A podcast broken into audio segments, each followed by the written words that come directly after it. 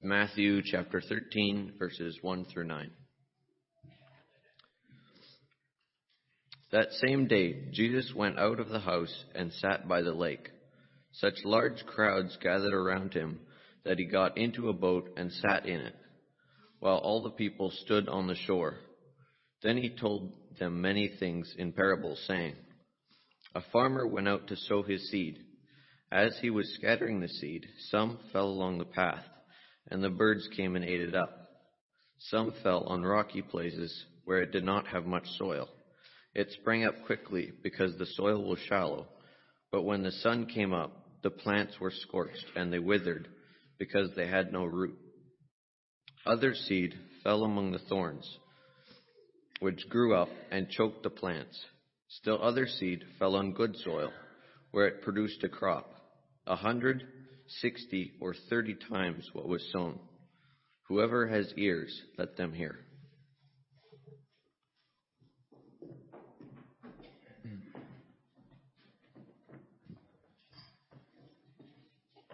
Hello and uh, good morning, uh, and welcome to our assembly here at Central. My name is Jay Manimtim. I'm the full-time minister in this, in this congregation, and uh, I'm also a father. You know, Linda, my wife, and I are uh, parents to uh, three young children.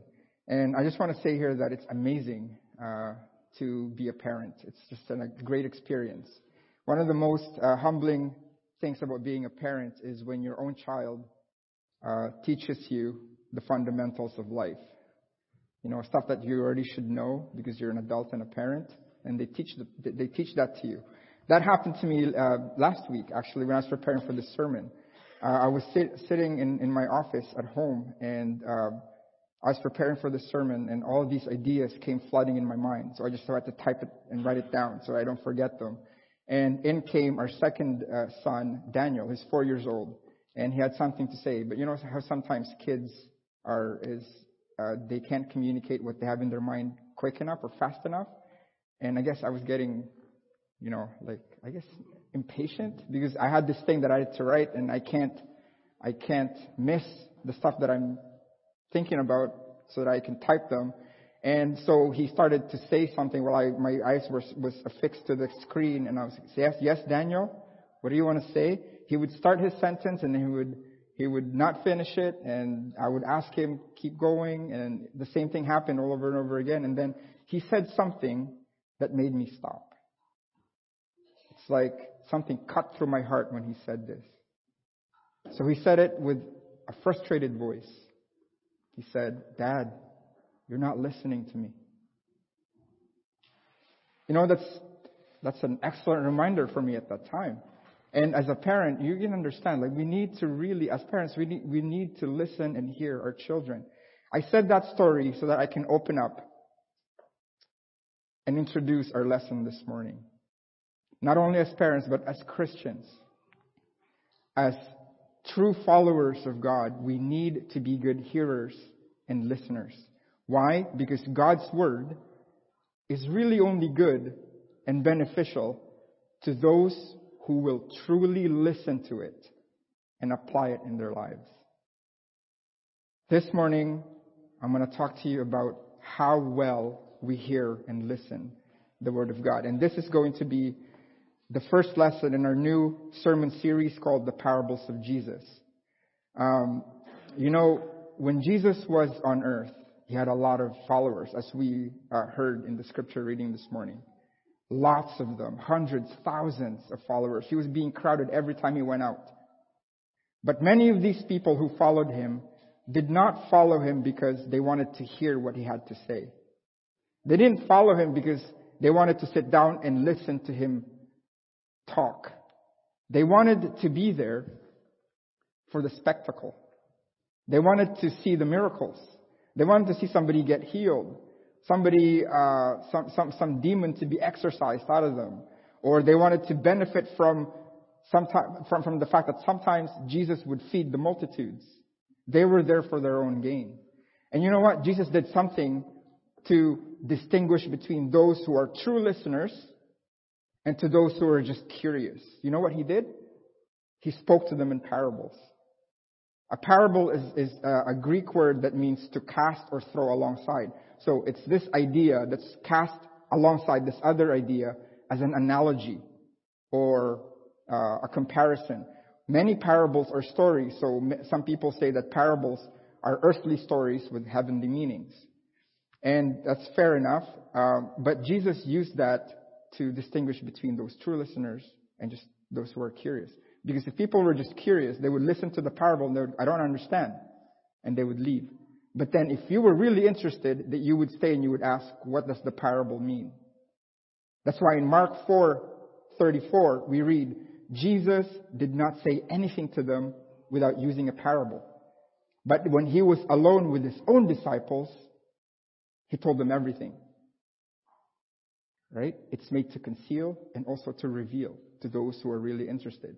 And in our sermon series from February to April, we're going to learn from the feet of Jesus, the great teacher himself, as he teaches us more about his kingdom.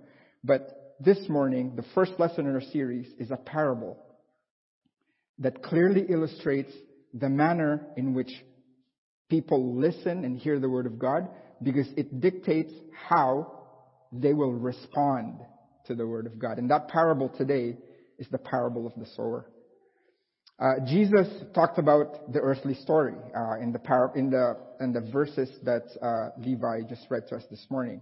In this parable, it's it's very simple, really. It's about this sower, the person who had seed in his hands, and his job was to just really broadcast the seeds to the uh, onto the field. And the parable is made up mostly of where these seeds fell. So Jesus said that some of those seeds fell on the path, along the path. And if we know the path, if you can see it there, nothing grows on the path because it's hard packed. And when you put seeds on top of that path, it's not going to go inside. It's not going in to the soil. It stays on top for the birds to see and take away. The next, Jesus talks about the seeds that fell on the rocky ground. And because of the shallow soil, the seeds sprang up quickly. And because the roots are thin or, or shallow, it dried up because of the sun and the elements. It just withered and died away. Next, we have the seeds that fell among the thorns, the weeds. Uh, in this particular area of, uh, of the ground, uh, Jesus tells us that the weeds and the, and the seeds grew together, and the thorns were more powerful and overpowered the delicate plants and choked them out. So we see that these three are not where we want to be. But Jesus talks about the good soil, where it's tilled and open to the seed, to receive the seed, where it grew and produced fruit to maturity. So imagine yourself when Jesus was there and you were there, part of the multitudes on the shore, while Jesus preached this story on the boat. You're probably, you know, if, if we were not interested in what he was to say, be like, what is he talking about? He's just talking about some seeds falling on some ground. What does that have to do with anything? Or as the saying goes, what does that have to do with the price of fish? We would leave. But then, we're blessed because this is one of the parables where Jesus explained it and it's recorded. The explanation is actually recorded for us in scripture. So, what is the heavenly meaning behind this earthly story. That's what we're going to spend most of our time with today. Jesus starts with the seeds along the path. The people who heard the word of God along the path are like this. He starts in Matthew 13 verse 19 to explain what that parable is about. He says, when anyone hears the message about the kingdom, let's stop there. The parable is about hearing the word of God. The seeds represent the Word of God, and the different types of soil represent the different types of people who hear the Word of God, the different types of heart that respond to the Word of God. It continues, and when anyone hears the message about the kingdom and does not understand it, the evil one comes and snatches away what was sown in their heart. Some people hear the Word of God this way and the message of the kingdom of God, the word of God is wasted on them. Why? Because they hear it and they do not understand it. And so the devil, the evil one, Satan, takes it away from them. You're probably asking, well, how come they don't understand it? How come they don't understand it? That's a good question. In 2 Corinthians 4, verses 3 to 4, uh, the Apostle Paul gives us an idea on why people do not understand the Word of God. And even if our gospel is veiled, it is veiled to those who are perishing. The God of this age has blinded the minds of unbelievers so that they cannot see the light of the gospel that displays the glory of Christ, who is the image of God. Why would people not understand the Word of God? Because it is veiled to them. It is covered. Why is it covered? Because they could not see the utility of it. They do not see its importance. It is foreign to them. And we ask the question, well, why is it foreign to them? Why can they not see the light of the gospel that displays the glory of Christ, who is the image of God? Yet another good question. The Hebrew writer in Hebrews chapter 3 verse 13 digs deeper. He tells us exactly why. But encourage one another daily as long as it's called today, and this is the reason right here. So that none of you may be hardened by sin's deceitfulness. Why would some people not understand? Because they have been blinded to it. Why have they been blinded to it? Because their hearts have been hardened. By what? Sin. When we reject the truth many times over, our hearts become hard and then our conscience becomes seared. What is now, what is, what, what used to be wrong becomes right. And then when we come face to face with the Word of God, which is pure truth, we look at it and we scratch our heads and go, doesn't make sense. And because we're not interested, it doesn't make sense to us, we leave. We hear the Word of God and we were right the exact same way where we started. We did not change as a result of the, of the Word of God. So, those individuals that received the Word along the path could be best described as those with hardness of heart. And then Jesus continues to explain the ones on rocky ground. He says this, Matthew 13 verse 20, the, the seed falling on rocky ground refers to someone who hears the Word, right? So who hears the Word, and at once receives it with joy. Probably think there's nothing wrong with that. There's nothing wrong with that. It's excellent. You can't be too quick to do what's right. Right? They receive it with joy. But the problem is not with the person's enthusiasm. This is the problem in verse 21. But since they have no root, they last only a short time. That's the problem. Is the people who do this, their faith is shallow. It's not rooted in the Word of God. Perhaps they're more into emotions rather than the actual conviction of the actual Word of God. Their knowledge of the Word is not deep enough to really convict them of their relationship with God. And so what happens? When trouble or persecution comes because of the Word, they quickly fall away. They leave the faith just as quick as they received it. That's the problem. The faith is shallow. The faith is superficial. It's not deep. So those on rocky ground can be best described as those individuals that have shallow faith. And then we go on to those people who heard the word of God among thorns, weeds. Jesus has this to say about that. The seed falling among the thorns refers to someone who hears the word, but the worries of this life and the deceitfulness of wealth choke the word, making it unfruitful. Now, is it's interesting to see that these individuals, they hear the word.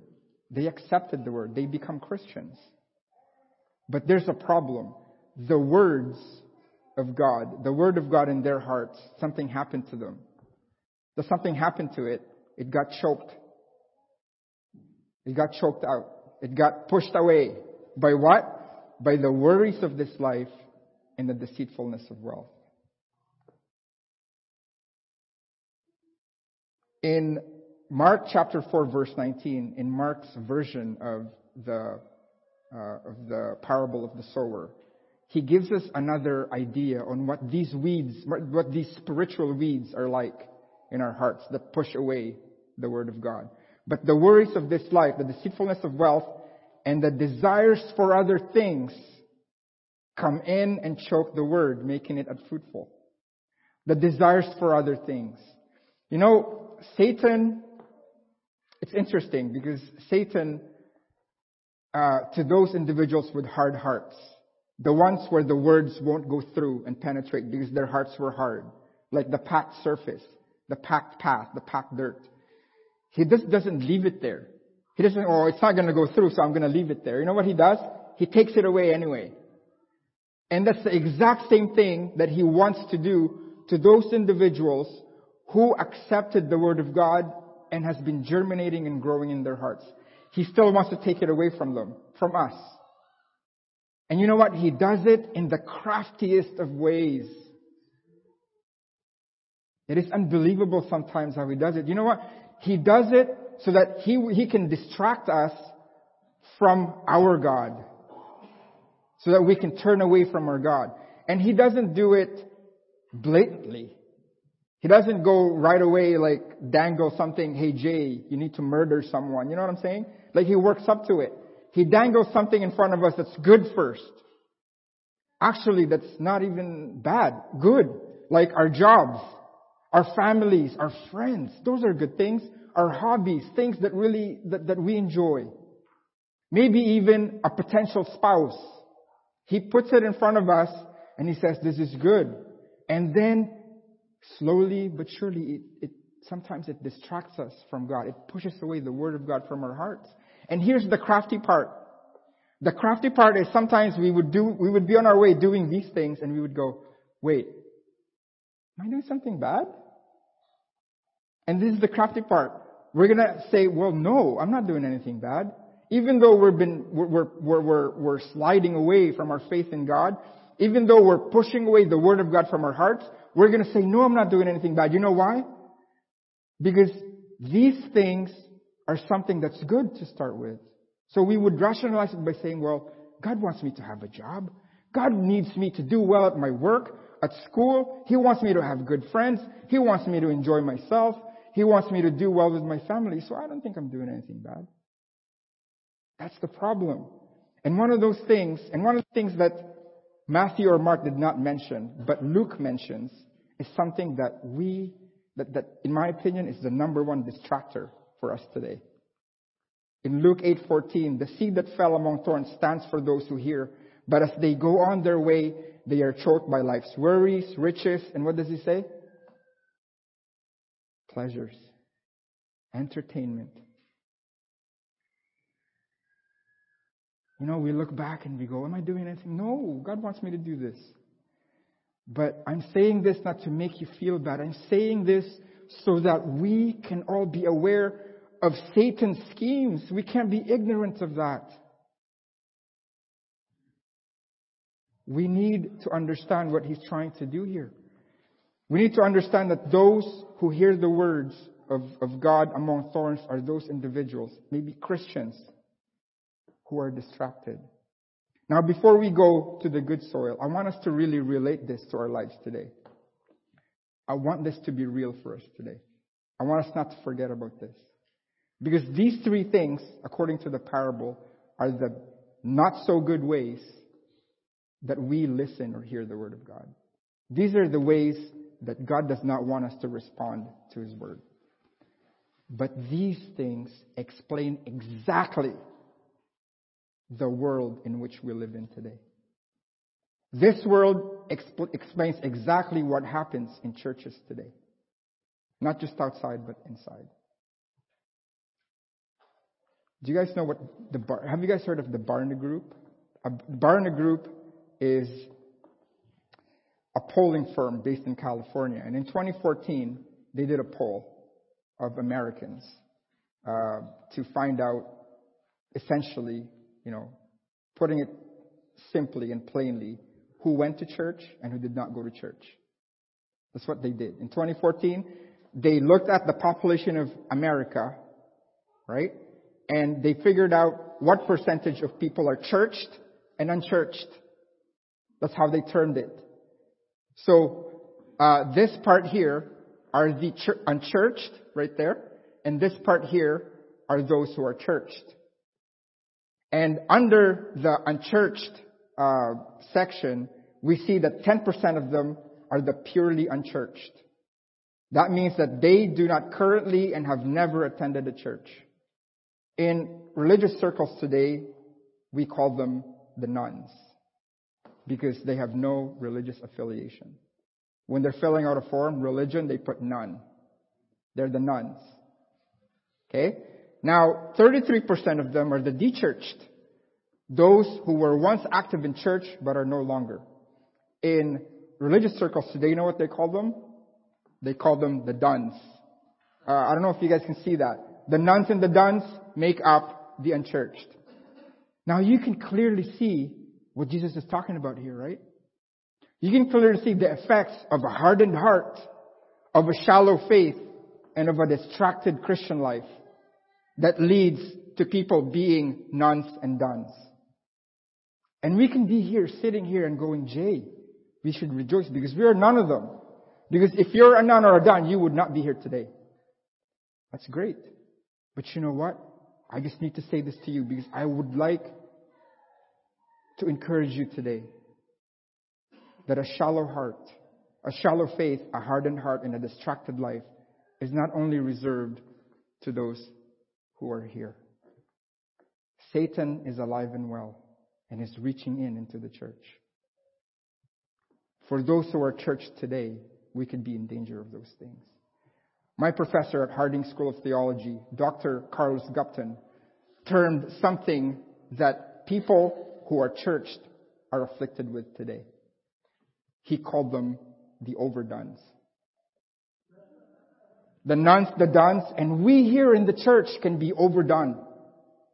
You're probably scratching out, well, how can Christians who have been in church for a long time become overdone?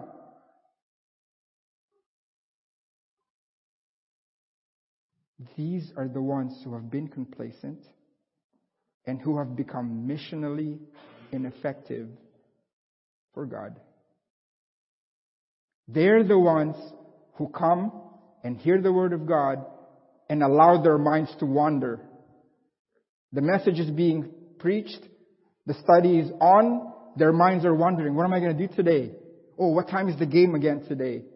What time is this sermon going to finish? Because I gotta go.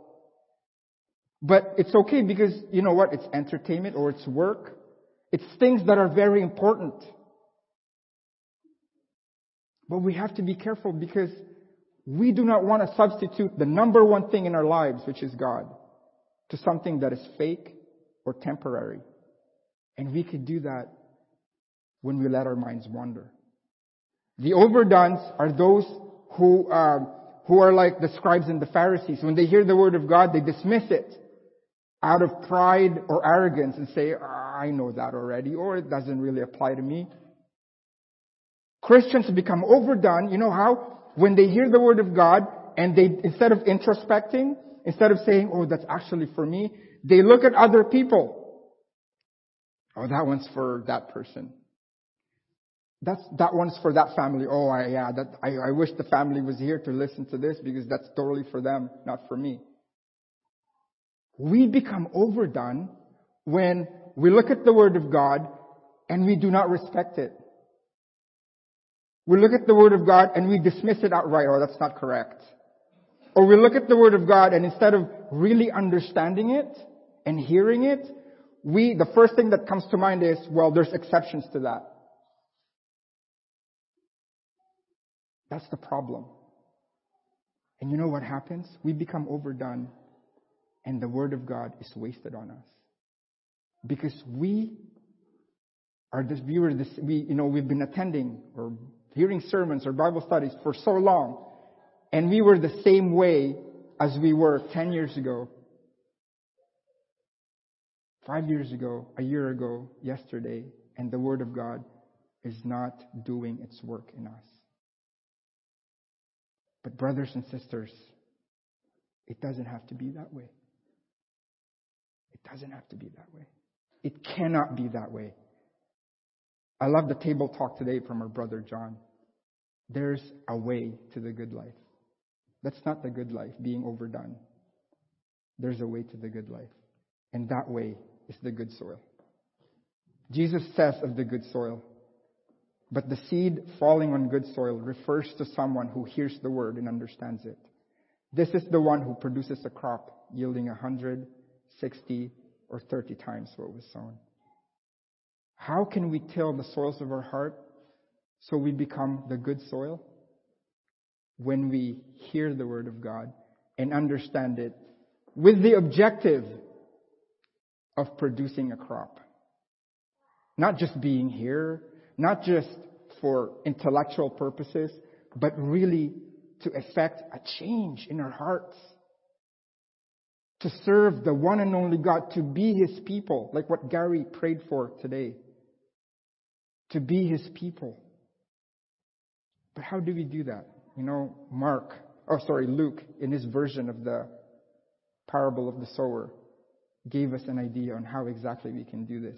As for that in the good soil, they are those who, hearing the word, hold it fast in an honest and good heart. We need to cultivate a heart that, that's honest and good. Because if we have a heart that's honest and good, we are going to hear the word and hold it fast. We're going to hear the word and we're going to retain it. We're going to respect it. And we're going to do it. Right? An honest and good heart is the heart that looks into the word and looks at something that's, well, I never saw that before. Well, if I put that, that means that I was wrong and this is right. An honest and good heart would say, well, let God be right and I be wrong. I'm going to put away the wrong that I used to know and I'm going to put on the right that I know now. That is an honest and good heart. You know, in the NIV, the honest is translated as noble, like heroic. Let's have that heart. And I just want to remind all of us today that bearing fruit takes time. It requires patience. And I just want to encourage all of us to always keep being open and receptive to the Word of God. The more patience that we practice, the more understanding that we are going to obtain. Going back to my story when I started the sermon this morning about my boy Daniel. If I had just been patient, I would have stopped what I was doing, looked at him, and actively listened to what he was, to what he was telling me. And if I had done that, I would have actively understood what he was trying to tell me. I owed him that as his father. It's the same thing to us as Christians today. If we're going to be the good soil, we need that honest and good heart. And one last thing that I want to tell you. If we have that honest and good heart today, we are going to be uh, able to do what Jesus said at the end of his parable. He said in his parable, He who has ears, let them hear. How well do we listen? How well do we hear the word of God? Make it new in our minds and our hearts today. Because this is where the rubber meets the road. If today you would like to really make this one ring true in your minds and in your hearts, why not accept Jesus today? What is stopping you? Is it the hard heart? The shallow faith? Or the distractions? Please make your decision today as we stand and sing the song of invitation.